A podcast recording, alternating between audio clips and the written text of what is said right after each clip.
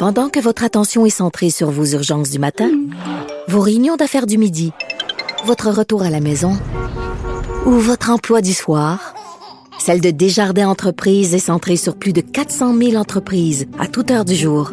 Grâce à notre connaissance des secteurs d'activité et à notre accompagnement spécialisé, nous aidons les entrepreneurs à relever chaque défi pour qu'ils puissent rester centrés sur ce qui compte, le développement de leur entreprise. Ici Ricardo. Et Émilie, marchand d'IGA. On a envie de vous inspirer à bien manger. À moins de 5 la portion. Suffit de repérer les produits valeurs sûres et de les cuisiner avec une de nos recettes. Les valeurs sûres, c'est bien pensé, hein? Bien sûr! Détails sur IGA.net. Cube Radio. Cher public, nous vous invitons à prendre place confortablement et à fermer la sonnerie de votre téléphone cellulaire. En cas d'incident, veuillez repérer les sorties de secours les plus près de vous. Bon divertissement. Un, deux, un, deux. OK, c'est bon, on peut y aller. Sophie Durocher. Elle met en scène les arts, la culture et la société pour vous offrir la meilleure représentation radio. Sophie Durocher. Tout un spectacle radiophonique. Bonjour tout le monde, j'espère que vous allez bien. Merci d'avoir choisi Cube Radio. Vous le savez, au Québec et à Montréal en particulier, on est vraiment considéré comme le festival des festivals. On est considéré comme la place des festivals. Il y a plein de gens qui viennent au Québec, qui viennent à Montréal en particulier, à cause ou plutôt grâce au festival. Sauf que la pandémie, ces deux années-là, euh, de vraiment où on était exsangue, les festivals ne pouvaient pas avoir lieu, ben ça a créé énormément de problèmes de sous-financement et on en paye le prix aujourd'hui à tel point qu'il y a différents directeurs de festivals qui ont publié une lettre dans les journaux pour dire écoutez là euh, peut-être qu'à un moment donné, il y en aura plus. Ces festivals-là ne pourront pas survivre. On va parler de tout ça avec Alain Mongeau, qui est un des signataires euh, de cette lettre et qui est fondateur, directeur artistique et directeur général du festival Mutec. Monsieur Mongeau, bonjour. Bonjour. Est-ce qu'on s'inquiète trop ou on s'inquiète pas assez de l'avenir de nos festivals? Ben, je pense qu'on s'en inquiète pas assez pour l'instant. On les prend pour acquis? On les prend pour ben, acquis, on se dit ah ben ils seront toujours là, euh, peu importe ce qui arrive, et puis euh, on ferme les yeux sur les problématiques? Ben, en fait, je pense qu'on se doutait pas que les festivals avaient des problèmes liés à la sortie de pandémie. Et la lettre, c'est un peu ça. C'est un cri du cœur pour exprimer le fait que malgré le fait qu'on a l'impression que la pandémie est derrière nous, ben euh, notre milieu, les festivals, ben, peut-être la culture en général, mais dans ce cas-ci, c'est un regroupement de festivals qui s'exprime, euh, subit en fait euh, les contre-coups de euh, ben en fait de la pandémie. On se rend compte que on parle d'un retour à la normalité, mais la normalité n'est pas tout à fait la même que la réalité qu'on retrouve n'est pas la même qu'avant la pandémie.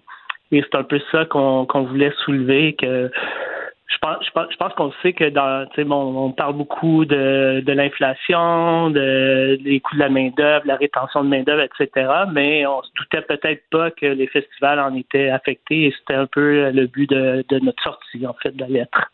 Voilà, parce que, euh, bon, à cause du coût de, de l'inflation, euh, avec de l'inflation qui, qui, augmente le coût de la vie, bon, tout le monde doit avoir, euh, être payé un petit peu plus, justement, pour arriver à, à, boucler ses fins de mois. Puis quand on est un festival, puis que le financement est limité, ça devient problématique. Parlons de votre festival à vous pendant la pandémie où le festival n'a pas pu avoir lieu, quel genre de financement vous avez reçu des différents paliers de gouvernement? Ben, en fait, nous, on est un cas d'exception dans le sens qu'on a pu avoir des éditions du festival. On était à la fin de l'été. Euh, je pense qu'avec Pop Montréal, on est probablement les seuls qui avons pu avoir des éditions en 2020 et en 2021, mais c'était des éditions disons euh, altérées voilà. dans le sens que bon, il y avait un, volet un volet présentiel mais beaucoup moins de public euh, et un volet virtuel qui nous a demandé quand même pas mal d'investissement de temps d'énergie euh, les aides, on a été chanceux quand même, on doit dire, euh, au Canada, au Québec, puis à Montréal, parce que déjà à l'époque, on avait parlé de bon euh, du milieu de la culture qui, souffrait quand même de, la pandémie et que on réclamait déjà des soutiens pour s'assurer que l'écosystème résiste à la pandémie. Euh, les soutiens qui sont venus, ils sont venus des différents paliers, effectivement, et c'était essentiellement pour compenser l'absence de revenus autonomes. Donc, euh, nous, par exemple, euh, je pense qu'on a vendu euh, peut-être 5% des billets qu'on vendait habituellement. Donc, il y avait quand même un manque à gagner important et les soutiens du gouvernement allaient beaucoup dans ce sens-là et dans le sens aussi de contribuer à maintenir euh, notre main-d'œuvre euh, en action. Donc, il y a eu des aides salariales du, du Canada. Mais toutes ces aides-là, dans le fond, sont disparues l'an dernier. L'an dernier, c'était la dernière année où on a, deuxième et dernière année où on avait ces aides-là. Euh, cette année, euh, il reste presque plus rien de tout ça. Donc, on retourne euh, à notre régime pré-pandémie, disons, en termes de, de, de soutien. Mais bon, entre-temps, tout a explosé, les coûts, euh, les coûts de production, euh, les cachets d'artistes, euh, les coûts de la main-d'œuvre aussi, la compétitivité de, dans le fond, du milieu culturel par rapport au privé aussi euh, en a pris pour, pour son coût. Donc, nos employés, ben, avaient pour faire face au euh, euh, à l'augmentation du coût de la vie, ben ils sont tentés d'aller voir ailleurs parce qu'on n'est pas trop compétitif dans, par Je rapport comprends. justement aux, aux salaires qui peuvent être offerts dans dans d'autres sphères, dans d'autres milieux. Donc, autrement dit, mettons que euh, avant vous receviez un certain nombre évidemment d'aides. Là, pendant la pandémie, vous avez reçu de l'aide pour compenser pour les pertes de revenus. Puis là, non seulement il y a plus d'argent qui vient des différents paliers de gouvernement pour vous aider, mais en plus tout coûte plus cher. Euh, donc vous vous retrouvez vraiment à avoir, c'est facile de faire le calcul. Là. tout coûte plus cher, vous avez moins d'argent. Donc vous vous retrouvez dans la situation de pas mal de, de finalement de foyers québécois où on se retrouve tous dans la même situation. Quand on parle du fait que justement cette lettre a été signée par différents directeurs de différents festivals, je rappelle que la lettre a été envoyée au ministre du patrimoine canadien Pablo Rodriguez, au ministre euh, Pierre Fitzgibbon qui est responsable de la métropole ici euh, à Montréal et au ministre euh, québécois de la culture et des communications Monsieur Lacombe et la mairesse de Montréal.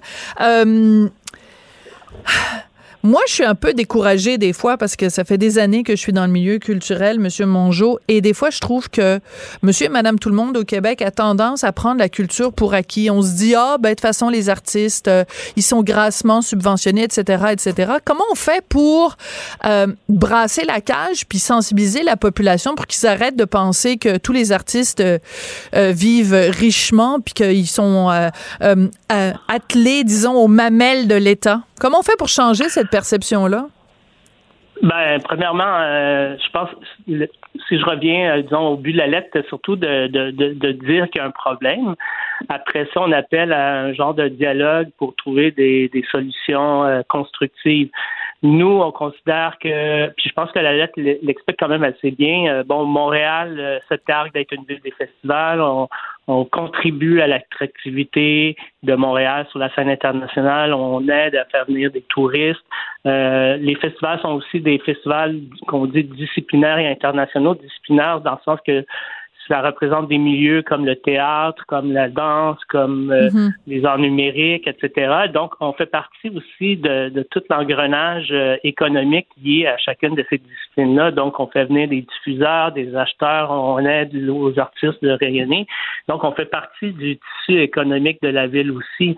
Ouais. Alors, Mais euh, vous répondez pas, en tout respect, vous répondez pas vraiment à, ma- question parce que moi, je pense aux auditeurs qui nous écoutent en ce moment, qui ont eux-mêmes énormément de difficultés à joindre euh, les deux bouts. Il y a de plus en plus de, gens qui, euh, à cause de l'inflation, sont obligés de couper sur tout. Donc, quand on leur dit, ben, il y a des festivals, ils ont de la difficulté à joindre les deux bouts. Euh, il faut leur parler autre chose que du tissu économique. Et comment vous arrivez à convaincre les, nos auditeurs qui nous écoutent en ce moment que vous, comme festival, vous avez besoin d'encore plus d'argent du gouvernement? C'était plus ça ma question. Ben, en fait, c'est pas qu'on a besoin d'encore plus d'argent, c'est on, on a juste besoin de s'assurer que les, les festivals puissent continuer à ben, un à exister et à évoluer. Là, euh, si chacun dans notre coin, on s'enfonce parce qu'on a des difficultés, puis que finalement on ferme boutique, euh, je pense que on n'est pas plus avancé comme société. Donc là, ce qu'on demande, c'est euh, on dit, un, qu'il y a un problème, deux, on appelle à un certain dialogue pour trouver des solutions, puis trois, si éventuellement on trouve que ben, finalement les festivals, c'est moins important qu'on le croit, tout ça, ben, au moins il y aura une décision collective qui aurait été prise Mhm. euh, autour de ça et plutôt que d'assister lentement à l'agonie des différents festivals et se retrouver dans cinq ans en disant ouais mais on l'avait pas vu venir. Donc nous c'est pour ça qu'on comprends. c'est comme un cri du cœur Ouais. et c'est comme un signal d'alarme. Après ça, s'il y a des choix de société qui sont faits, ben ils seront faits. Euh, pendant la pandémie, euh, la société a fait un choix. Sais, ils on s'est rendu compte de l'importance de la culture pour le bien-être, euh, euh, la santé mentale, etc. Et c'est pour ça, entre autres, que les gouvernements ont, posé des gestes. Là, on avait peut-être l'impression que la job était faite en rapport avec la pandémie, mais c'est c'est pas le cas et c'est ça qu'on voulait soulever. D'accord. Euh, selon vos J'ai es- répondu à la question. Oui, ben oui, tout à fait, tout à fait, parce que je pense qu'en effet, il y a beaucoup de gens qui prennent pour acquis euh, les festivals, qui prennent pour acquis la culture. Mais est-ce que vous êtes en train de nous dire que si en effet il n'y a pas d'aide et que ce dialogue-là que vous essayez d'avoir avec les différents paliers de gouvernement ne donne rien de productif, euh, productif, pardon, il y a en effet des festivals qui vont devoir mettre la clé dans la porte. Ben, moi, je pense que oui. Déjà, il y, y a quelques festivals. euh, Oui, mais des festivals mineurs quand même, là. Ouais, Euh, non, mais oui. La oui, oui, grosse moi, je pense caisse, que- puis ouais, la grosse lanterne et le festival Ouais. Coup de théâtre. Ben, c'est très triste, mais, Mais c'est pas euh, c'est pas le festival de jazz Non, qui va s'arrêter demain des- matin là. C'est des, c'est des signes avant-coureurs. euh, ouais. euh, moi, je prédis que s'il n'y a rien qui est fait, c'est sûr que d'ici deux, trois ans, euh, il va y avoir comme un- une sorte de, de, de vent de, bon, appelons ça sélection naturelle ou quoi que ce soit, là, qui va, qui va souffler euh, par rapport au festival. Je- c'est sûr que euh, on peut pas, les festivals pourront pas euh, suivre le, rythme de cette façon-là. D'accord. Donc euh, un, phénomène aussi de pénurie de main d'œuvre. J'imagine que vous êtes touché à ça évidemment comme le reste. Donc ben c'est important de prendre conscience de ça, ce qui fait la richesse ben pas juste à Montréal mais à Québec aussi et un petit peu partout à travers le Québec. Ce qui fait la richesse de notre vie culturelle et de notre vie touristique, c'est en partie les festivals. Donc faudrait pas que ça cesse. Donc euh, je pense que c'est un cri d'alarme qui est important. Espérons qu'il sera entendu. Merci beaucoup Monsieur Mongeau. Euh, merci à vous. Alain Mongeau, qui est fondateur. Merci, Alain Mongeau, qui est fondateur et directeur artistique et directeur général du festival Mutec, qui lance ce cri d'alarme. C'est possible, dit-il, que d'ici deux ou trois ans, qu'il y ait vraiment beaucoup de festivals qui mettent la clé dans la porte. Il faut qu'on se pose la question comme société, est-ce que c'est ça qu'on veut? Sophie Durocher. Divertissante. Elle sait comment se donner en spectacle pour vous offrir la meilleure représentation. Culture, tendance et société. Patrick Delisle-Crevier. Alors, c'est une nouvelle qui a pris quand même tout le monde euh, par surprise. Euh, Aujourd'hui, on apprend donc la fin de l'émission La Tour à TVA. Euh, en fait, ça va être la dernière saison, celle avec euh, Gilda Roy et Alexandre Barrette et Hélène Bourgeois-Leclerc. J'avais envie, de- évidemment, de parler de tout ça puisque la nouvelle vient de sortir avec Patrick Delisle-Crevier, qui est journaliste culturel au 7 jours. Euh, Patrick, toi, tu as connu les différentes versions de La Tour. Ça a commencé le concept avec Patrick Huard. Est-ce que ça te surprend, cette décision-là de TVA de tirer la plug, comme on dit? Allô, Patrick? Tu m'entends, Sophie? Ben, là, maintenant, je t'entends. Est-ce que tu as entendu ma question ou j'ai besoin de la répéter? Oui, non, non, je l'ai entendu. Ah, d'accord. entendu, j'ai répondu. Donc, oui, je suis un peu surpris parce que je trouvais que le trio d'animateurs qui remplaçait Patrick Huard avait un air d'aller. C'était Ouais. intéressant, mais en même temps, on est à l'ère des coupures chez TVA et tout. Euh, ça doit coûter cher une émission comme ça, ne serait-ce que le décor et tout ce qui vient autour, les comédiens qui jouent dans, dans les sketchs quand on entre dans l'appartement et tout. Donc, euh, euh, et qui sait, peut-être que TVA va arriver avec euh, un nouveau projet. Donc, euh, oui, c'est quand même surprenant. Je pensais qu'une émission comme La Tour, elle allait rester dans la grille pendant plusieurs années, mais il semble que ce ne soit pas le cas. Mais attendons, peut-être qu'une qu'une nouvelle émission va, va faire son apparition et ça va être fort intéressant. Je te poserai une question plus large, Patrick, parce que ça fait longtemps que tu côtoies, que tu observes et que tu commentes le milieu culturel. Est-ce que les gens en 2023 sont encore intéressés par la famille du talk show? Je te donne un exemple. Euh, t'as, bon, évidemment, La Tour, t'as euh, Ça finit bien la semaine, t'as Le Monde à l'envers qui est aussi sur le mode du talk show.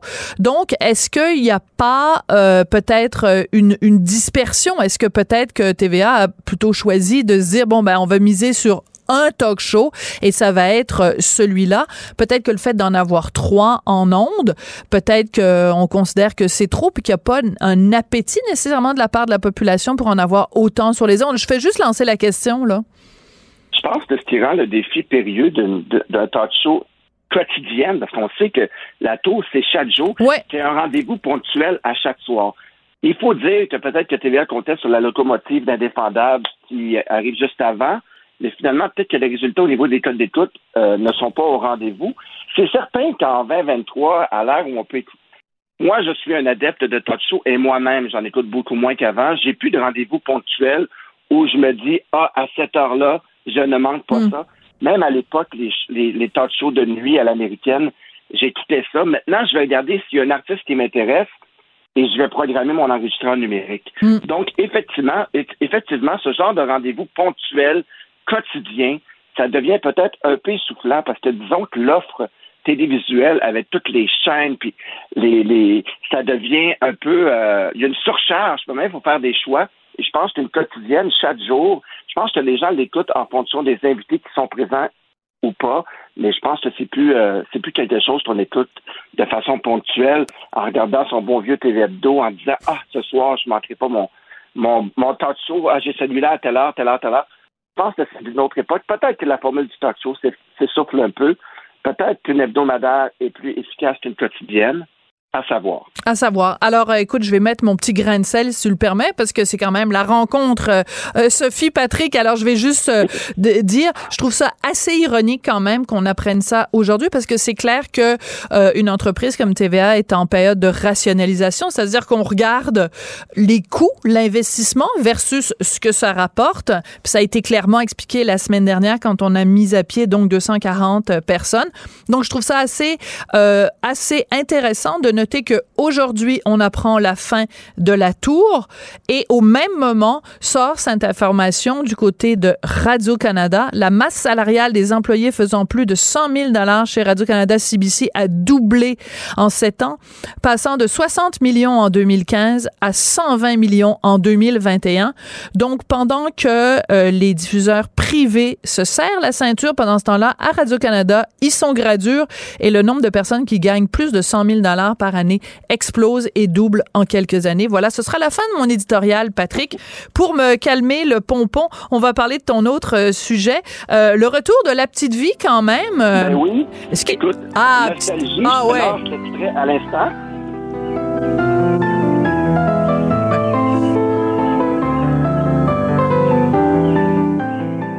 Bon, on reconnaît tous euh, la petite musique. Donc, euh, six épisodes qu'on va pouvoir voir euh, à l'automne.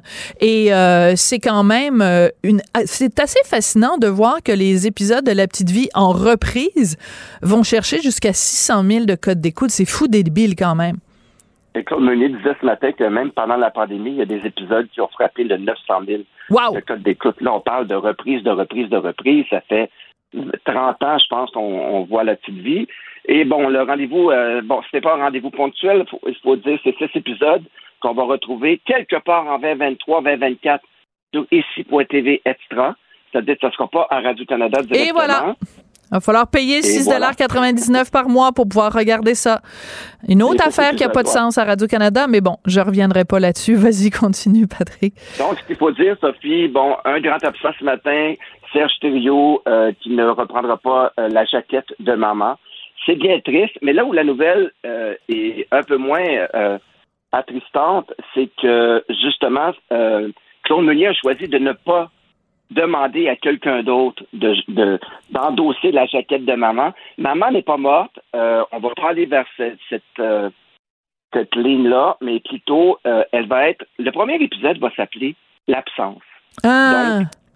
Euh, donc, ça, ça en dit beaucoup. Maman va être présente dans ces six épisodes. Moment, pas maman. Ouais. Ma- maman va être présente, mais ça, vraiment, euh, on verra pas. Euh, mais euh, c'est bien triste. Mon site Serge Thériault est en, en dépression et tout. Donc, il ne veut pas reprendre les tournages. On l'a très peu, peu vu d'ailleurs depuis plusieurs années. Mais la bonne nouvelle, c'est que tout le reste de la distribution Ouais. vont être de la partie. Avec Marc Labrèche, avec euh, Guylaine Tremblay et tout ça. Et moi, je trouve ça génial. Je te le dis très sincèrement. Cette idée de, de toute façon, qui au Québec aurait eu envie de euh, jouer le rôle de euh, Moment à la place de Serge Thériault? Donc, c'est, ça aurait été la job la plus casse-gueule de toute l'histoire du bottin de l'UDA parce que euh, ben les attentes auraient été énormes. Puis t'aurais eu évidemment quatre- euh, tu sais 70% des gens qui auraient dit ah ben là il me semble que Serge Thériault il était bien meilleur. Puis là c'est donc bien effrayant voler la job à Serge Thériault tu sais je veux dire les gens auraient hurlé les gens auraient été super critiques. Et euh, et il y a pas un comédien qui aurait été capable il aurait apporté son propre euh, sa propre couleur sa propre magie. Mais c'est écoute c'est c'est je veux dire si le gars était euh, absent pour d'autres raisons on comprend. Mais je veux dire il est encore vivant donc euh, moi je trouve ça très respectueux en fait de la part de, de Claude Meunier de ne pas remplir les souliers ou plutôt la jaquette de de, de maman Et il faut dire, Sophie, quand même que la barre est haute parce que le succès phénoménal qu'a obtenu la petite vie, les six épisodes qui s'en viennent ont intérêt à être à Ben, la hauteur. qu'est-ce que t'en penses? qu'on a vu. Parce qu'on a vu des spéciaux de la petite vie. Moi, je, je me souviens de d'un certain, une certaine émission spéciale euh, où il y avait des nouveaux personnages, dont Valérie Blais et tout. Puis, à, à mon sens, à moi, ça n'avait pas atteint le, le niveau, la barre de qualité de la petite vie. Donc, la barre est haute quand même pour, euh, pour l'équipe de la petite vie et pour Claude Meunier. Avec six nouveaux épisodes, il faut vraiment que ça soit à la hauteur de ce qu'on s'attend d'un produit comme la petite vie.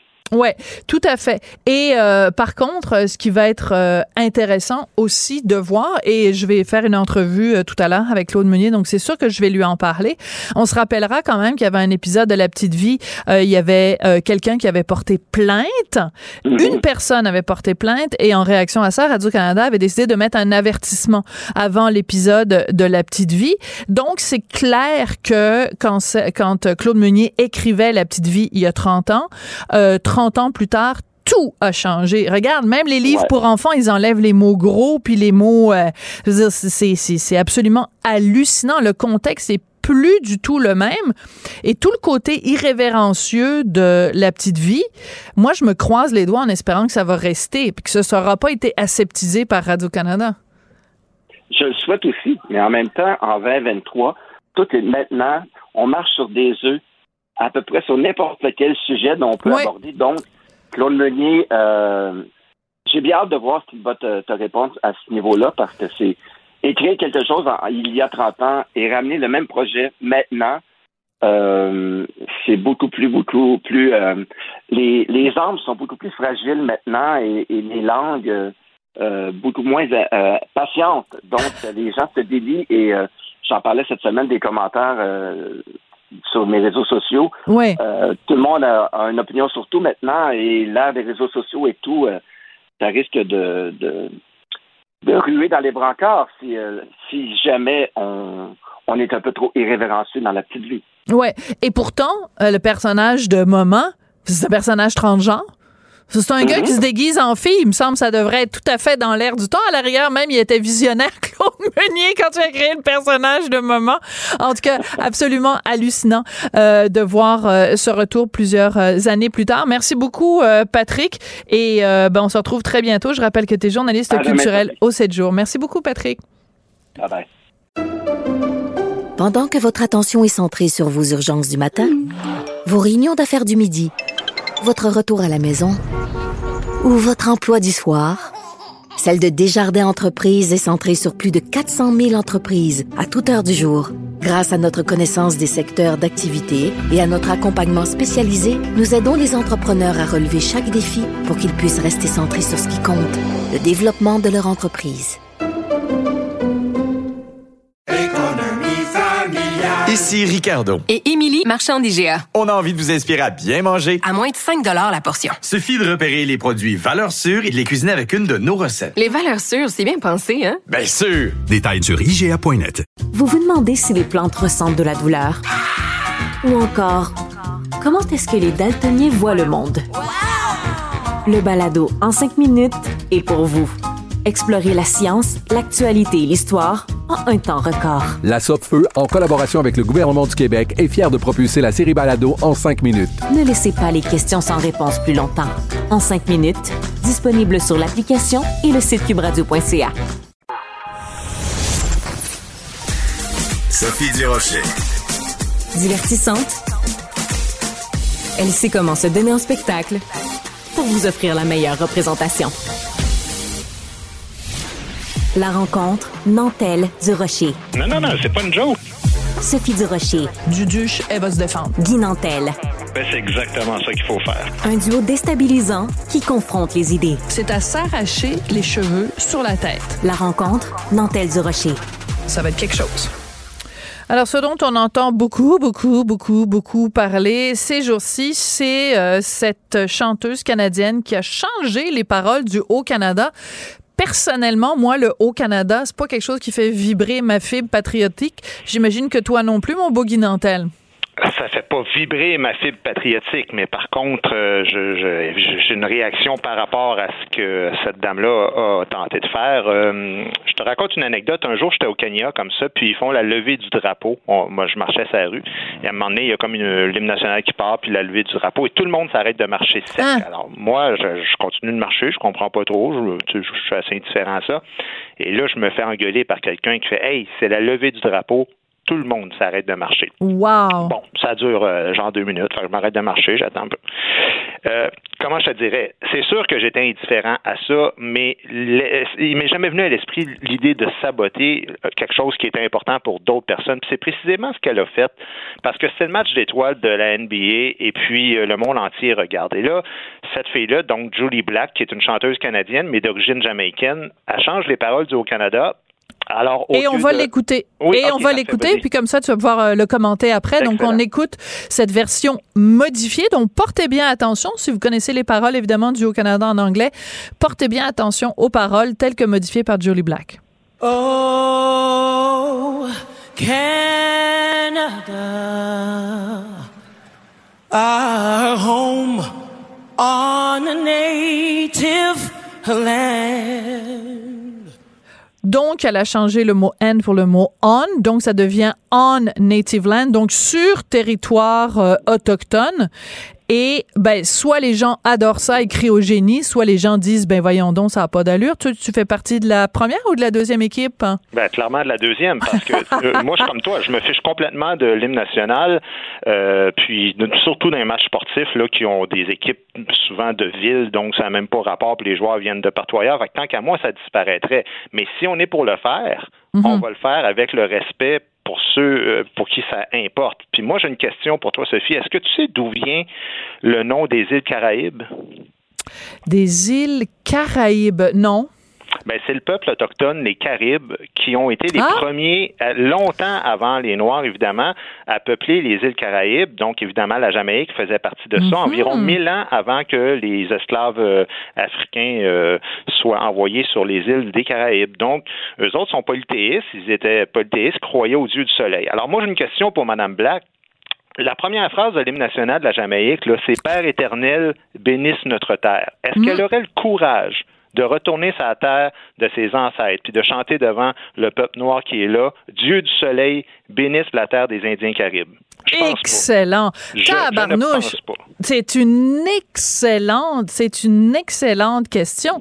Et j'imagine, en tout cas, que peut-être plus tard dans ta chronique, tu vas aller là-dessus. Mais euh, tu sais, quand on quand on fait euh, de plus en plus, hein, moi je vois ça dans les pièces de théâtre, dans les discours, dans les conférences, tout le monde et, son frère commencent en disant, avant de procéder à ce, discours ou avant de présenter la pièce de théâtre, je tiens à rappeler que nous sommes sur un territoire indien non cédé. Écoute, je suis allée à Toronto voir une exposition sur Leonard Cohen. Je suis au musée de, au Art Gallery of Ontario. Il commence en disant, avant de parler de Leonard Cohen, je veux reconnaître qu'on est sur un territoire, moi, où je sais pas trop quel euh, euh, euh, groupe autochtone non cédé. C'est quoi le rapport avec Leonard Cohen? C'est quoi, là? C'est comme, pourquoi c'était pas essentiel de faire ça?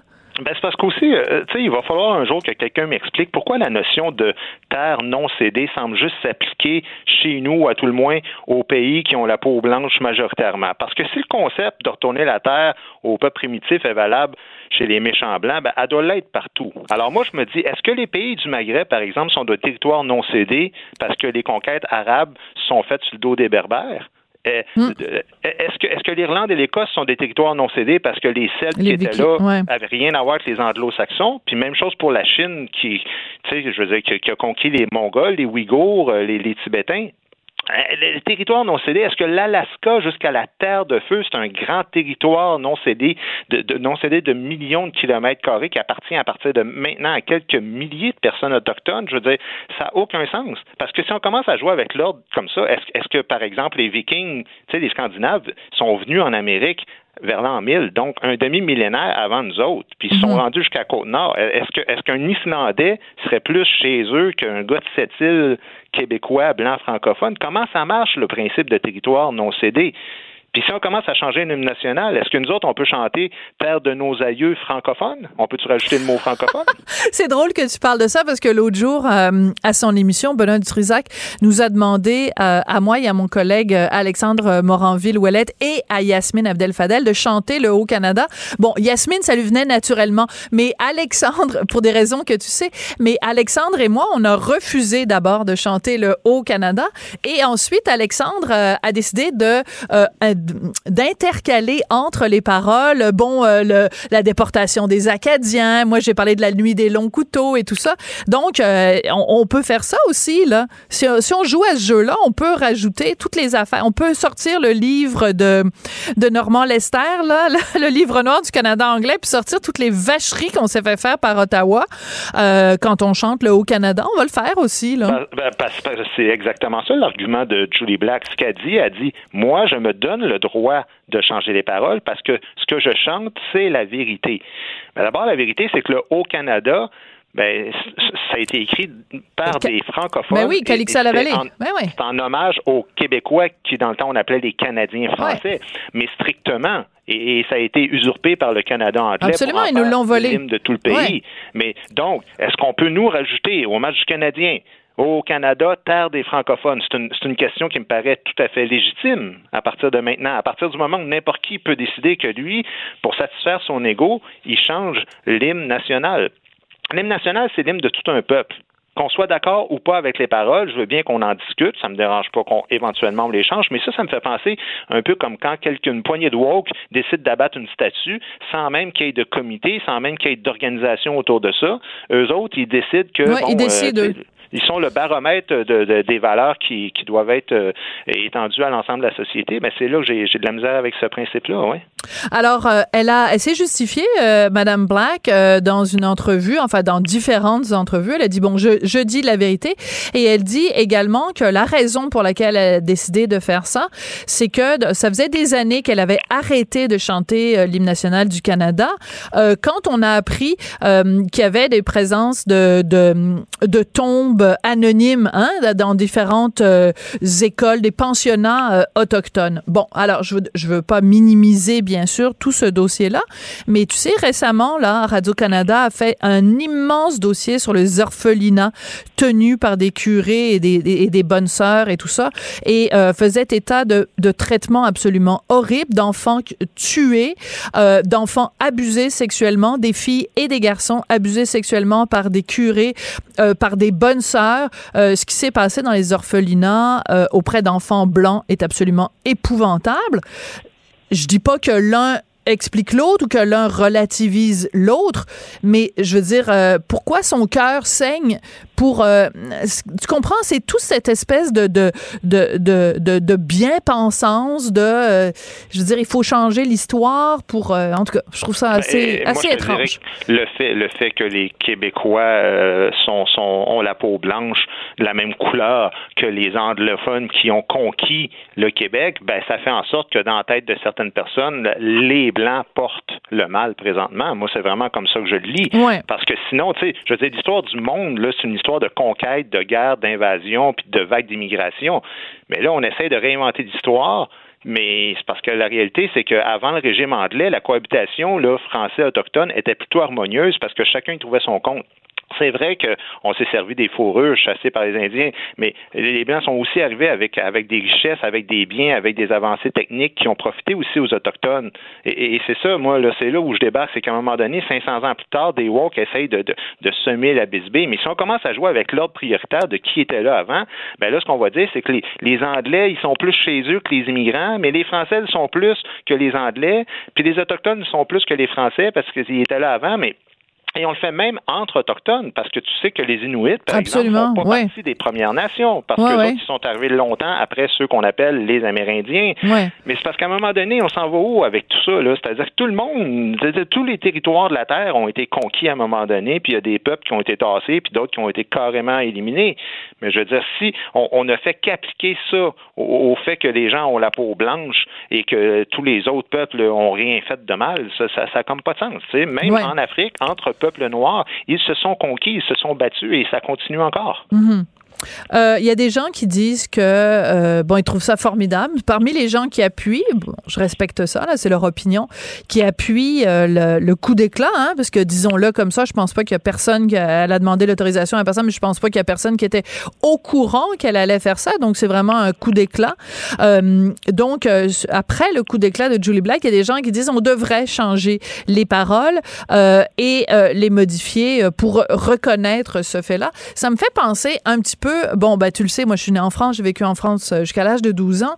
Euh, c'est quand les gens chantent la Marseillaise, moi c'est sûr que ça me fait quelque chose, ça fait vibrer euh, un petit peu, un petit bout de ma fibre patriotique. Mais tu sais, quand t'écoutes les paroles de la Marseillaise, c'est épouvantable, qu'un sang impur abreuve le sillon, euh, c'est marchons, marchons, je veux dire, c'est un chant de guerre.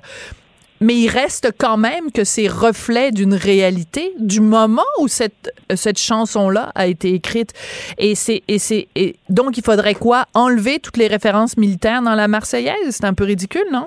Ben, ça peut évoluer, mais moi, j'ai j'ai aucun problème à ce que les choses évoluent dans la vie puis dans la société. Et ce qui m'énerve, c'est quand une personne décide qu'elle, là, elle voit midi à sa porte, puis c'est c'est ça. C'est ça qui est ça, puis maintenant, on impose ça, puis on- c'est parce que euh, on peut pas fonctionner, surtout pas par idée de chronologie de quel peuple était là avant. Je te le dis, ça va ne faire que de la chicane. Puis un jour, on va découvrir qu'il y avait peut-être quelqu'un qui était là avant les Autochtones, puis avant un game du Canadien, comme tu nous dis, ils vont nous dire qu'on est en territoire néandertal, non cédé ou je sais pas quoi. C'est parce que ça ne finit plus de toujours essayer d'opposer des, des gens à, à d'autres, alors qu'en réalité, on devrait former un peuple uni puis essayer de se comprendre entre nous autres. Mhm. Bon. Euh, c'est un bon débat. Tu veux te chanter? Non, es-tu fou? Euh, déjà que Dutrisac, ça a pris tout mon petit change pour le faire. Mais quand on a fait ça de façon subversive avec Alexandre, donc euh, c'est correct. Et de toute façon, la deuxième raison pour laquelle euh, je vais pas chanter, c'est parce que ben, je pense qu'ils sont à veille de faire une pétition dans l'équipe pour que j'arrête de chanter parce que vraiment, ça chasse les auditeurs. puis C'est pas ça qu'on veut. Merci beaucoup, Guy Nantel. J'ai vu des pétitions aussi que les gens veulent que tu arrêtes de parler et tu continues de parler quand même. Alors, tu devrais pas être influencé par ça. Tellement vrai, tellement vrai. Mais les pétitions des gens qui veulent que j'arrête de parler, c'est des imbéciles, alors que mon équipe, c'est tout sauf des imbéciles. C'est ça la différence. Merci, Bon, Guy. À On bientôt. se parle demain. Salut. Pendant que votre attention est centrée sur vos urgences du matin, vos réunions d'affaires du midi, votre retour à la maison ou votre emploi du soir, celle de Desjardins Entreprises est centrée sur plus de 400 000 entreprises à toute heure du jour. Grâce à notre connaissance des secteurs d'activité et à notre accompagnement spécialisé, nous aidons les entrepreneurs à relever chaque défi pour qu'ils puissent rester centrés sur ce qui compte, le développement de leur entreprise. Ici Ricardo. Et Émilie, marchand d'IGA. On a envie de vous inspirer à bien manger. À moins de 5 la portion. Suffit de repérer les produits valeurs sûres et de les cuisiner avec une de nos recettes. Les valeurs sûres, c'est bien pensé, hein? Bien sûr! Détails sur IGA.net. Vous vous demandez si les plantes ressentent de la douleur? Ou encore, comment est-ce que les daltoniens voient le monde? Le balado en cinq minutes est pour vous. Explorez la science, l'actualité et l'histoire en un temps record. La Feu, en collaboration avec le gouvernement du Québec, est fière de propulser la série Balado en cinq minutes. Ne laissez pas les questions sans réponse plus longtemps. En cinq minutes, disponible sur l'application et le site cubradio.ca. Sophie Durocher. Elle pose les projecteurs sur les acteurs de la nouvelle.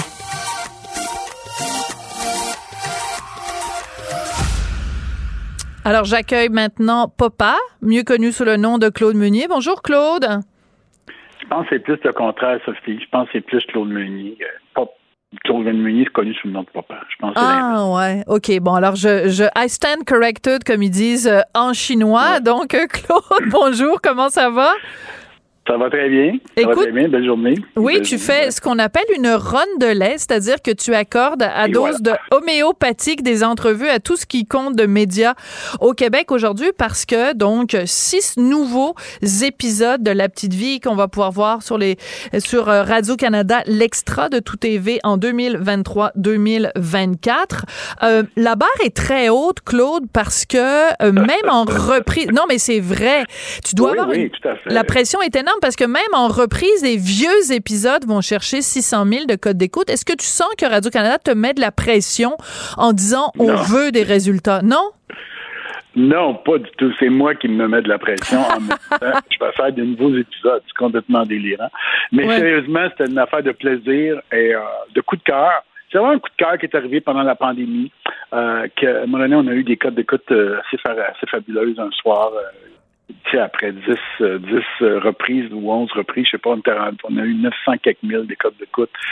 Puis là, quelqu'un m'a dit, tu devrais faire, quelqu'un, Monique Lamoureux, pour pas la nommer, qui est productrice d'Avanti, qui est maintenant qui, qui est la, directrice d'Avanti, qui m'a dit, Claude, t'as-tu le goût de faire quelque chose pour remercier les gens? Les gens aiment hmm. tellement la série. Tu sais, ça a l'air d'une histoire un peu cucu, là. Mais euh, moi, je me j'ai dit oui, ce serait bien, mais qu'est-ce que tu veux que je fasse? Tu sais, je veux dire, tout le monde est 30, trop vieux, tout le monde est. Si des personnages avaient 30 ans à l'époque, on peut pas jouer ça aujourd'hui. On n'a plus 30 ans. puis finalement, ça a dormi dans ma tête une couple de jours, puis j'ai pensé à les faire plus vieux, tout simplement. Ben oui. Non, je vais les faire 30 ans plus vieux. Donc, ça fait vraiment deux ans de ça. Monique avait pris la date à l'époque quand on a eu notre, entretien, puis quand on s'est reparlé, elle l'a écrit puis s'en rappelait. Ah. C'est le 15 mars 2021. c'est très bon. Mais. Là, j'ai décidé de, faire. On devait faire un spécial d'une heure. Puis là, je me suis dit, ben, il y a tellement de choses à dire si les personnages ont 30 ans de plus que je proposais quatre épisodes. Puis finalement, j'avais de la matériel pour six. Voilà. Alors, tu me connais, tu le sais que moi, euh, ce qui me fait, euh, ce qui m'empêche de dormir la nuit, c'est l'époque de rectitude politique qu'on vit. Et euh, mm-hmm. donc, tu me vois arriver avec mes gros sabots. C'est sûr que quand tu as écrit les épisodes à l'époque, le contexte mm-hmm. est plus du tout le même. Qu'est-ce qui mm-hmm qu'est-ce que tu vas avoir le droit de dire et qu'est-ce que tu n'as pas le droit de dire? Ou est-ce que Radio-Canada t'a vraiment donné carte blanche? Est-ce qu'ils vont mettre des avertissements avant les nouveaux épisodes de La Petite Vie ou pas?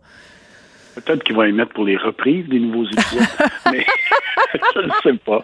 Mais sérieusement, Sophie, euh, franchement, euh, j'ai pas beaucoup de problèmes avec ça. Ils l'ont fait à un moment donné parce qu'ils ont eu une crainte, je pense. Quelqu'un à Radio-Canada a eu une crainte. Il y a eu, il y a eu un commentaire en 30 ça. ans. Oui. C'est là qu'ils ont mis l'affiche. Ouais. Écoute, et euh, j'avoue que quand j'écrivais les nouveaux épisodes, je les ai écrits avec la mentalité d'aujourd'hui, c'est-à-dire qu'il y a des choses que je dirais plus aujourd'hui. Comme quoi? Donne-moi un exemple. Donne-moi un exemple. comme on peut pas dire, ben on peut pas dire un... Un mot qui commence par un N, on est d'accord, mais donne-moi d'autres exemples. On peut pas dire un F, trois petites, quatre, trois, ouais, OK. On peut, il y a plein de choses qu'on peut pas dire maintenant, puis que j'ai pas envie de dire non plus. Mais ben non, il y a personne qui a envie de dire le mot qui commence par un F. Ça, je suis entièrement d'accord avec toi. C'est fini, ça. C'est fini, ça. Et, la petite vie, en général, euh, c'est pas tellement scabreux, ça l'a jamais été en fait, puis c'est pas tellement provoquant. Euh, provocateur, en fait. Puis, puis euh, moi, j'ai écrit mes épisodes, puis on parle de transgenre, on parle de toutes sortes d'affaires encore, mais ça dépend comment on en parle, tu sais, évidemment. C'est toujours là l'affaire. C'est plutôt les réactions des gens qui en parlent qui sont des fois euh, drôles que que de parler de ces gens. Puis d'ailleurs, ce matin, en conférence de presse, on parlait de Jean-Loup, qui était interprété par Michel Côté à l'époque, puis j'ai dit, Jean-Loup, c'est un, un bon gay, c'est un gay, d'habitude, dans le c'est un gay, mais c'est pas ça qui était drôle. C'est pas qu'il était gay, c'était c'était un personnage excessivement euh, susceptible. Mais oui. susceptibilité, il grimpait des rideaux à propos de tout et de rien. fait que c'était ça qui était drôle. Puis moi, j'avais, j'en ai connu un, Jean-Loup. Il était à peine recopié, à peine différent. Puis, euh, Puis Monsieur Bricole. Monsieur Bricole aussi. C'est ça qui était rigolo. C'était la, relation aussi entre les deux. Euh, écoute, euh, donc, évidemment, l'éléphant dans la pièce, c'est l'absence de Serge Thériault. moi, je trouve. D'ailleurs, c'est un éléphant qu'on n'ignore pas parce que. Voilà pour te dire, dès le premier épisode, le premier épisode, le titre de l'épisode, le titre de travail, des fois les titres n'apparaissent pas à l'écran, mais il apparaissait, oui, il apparaissait comme tu dis, ça s'appelle l'absente. Oui, je trouve ça génial, Claude. On, le souligne à gros traits, puis surtout, moment, sans être joué par personne d'autre, elle sera pas là, là aussi bien de le dire. Mais mais elle est présente tout le long, quand même. Parce que Timé, il, il, est, pas avec maman. Puis vous allez voir comment on gère ça, mais Serge est omniprésent quelque part tout le long quand même. Euh, mais ça, c'est brillant. C'est brillant euh, parce que c'est comme en attendant Godot, c'est comme tu as toute une pièce de théâtre à propos d'un personnage qu'on ne voit jamais, donc euh, ça va être un petit peu comme en attendant moment, mais au lieu de Samuel Beckett, ben, ça va être Claude Meunier. sauf qu'on ne l'attendra pas tout le long. les enfants ont leur vie. tu sais, la petite vie, c'est une famille. En même temps, je comprends et c'est bien triste. Et tout ça est mais il y a aussi une famille qui continue à vivre en pensant à elle. C'est complètement, c'est ça qui se passe. Ouais. Alors, tu lui as parlé récemment à Serge. Comment va-t-il? J'aime mieux pas en parler. Il va plutôt bien, je dirais. Mais je l'ai vu, je lui ai parlé la semaine dernière, pas plus tard que la semaine dernière. Écoutez, Serge a décidé de pas parler, et puis c'est bien correct, puis moi je respecte ça. D'accord, puis je respecte ça moi aussi. Parfait. que c'est ça, on est là. Voilà, on s'en était parlé déjà quand tu étais venu. on a bien hâte. On a lu les tu sais, les gens me demandaient ce matin, avez-vous les textes, ça va sont écrits, ça se passe-tu, euh, bon, où est-ce que vous êtes rendu? En fait, pour te dire, on est rendu quand même assez loin. Les textes sont tous finis. Sont tous finis. On les a lus, on les relit, euh, on s'amuse à les corriger, puis on fait le tournage bientôt. On fait le tournage euh, mai, avril-mai. Alors, je veux juste savoir, il nous reste 30 secondes, je veux juste que tu me racontes la première fois que tu as montré ton texte à euh, aux comédiens, quelle a été la réaction quand ils l'ont eu entre les mains puis qu'ils ont commencé à le lire? Ben c'est ça qui est intéressant d'ailleurs. C'est ça, c'est pour ça qu'on fait la série. C'est une bonne question parce que c'était la condition sine qua non qu'on fasse une lecture euh, de quatre épisodes, puis on en a lu deux, deux le premier jour. Puis c'est ça qui était magique, c'est qu'après 10 secondes, mais littéralement 10 secondes, tout le monde, la famille était dans la pièce. Ah, c'est génial. Bon, ben écoute, ah, vraiment, c'est bien répondu. On a très hâte. merci beaucoup. C'est la vraie réponse. oui, oui, non, mais ben, c'est pour ça que j'adore ça. Claude Meunier, merci beaucoup, euh, auteur de La Petite Vie. Et puis, eh ben, on a très hâte euh, de voir ça euh, sur l'extra de Tout TV, quelque part en 2023. Merci beaucoup, Claude. Merci, Sophie. Au revoir, tout le monde. Bye. C'est comme ça que se termine l'émission. Merci à Tristan à la réalisation, la mise en onde, Tristan Brunet-Dupont, Marianne Bessette et Jessica euh, Giroux se sont chargés de la recherche. Comment j'ai dit? J'ai dit Jessica. Merci, à très bientôt. Cube Radio.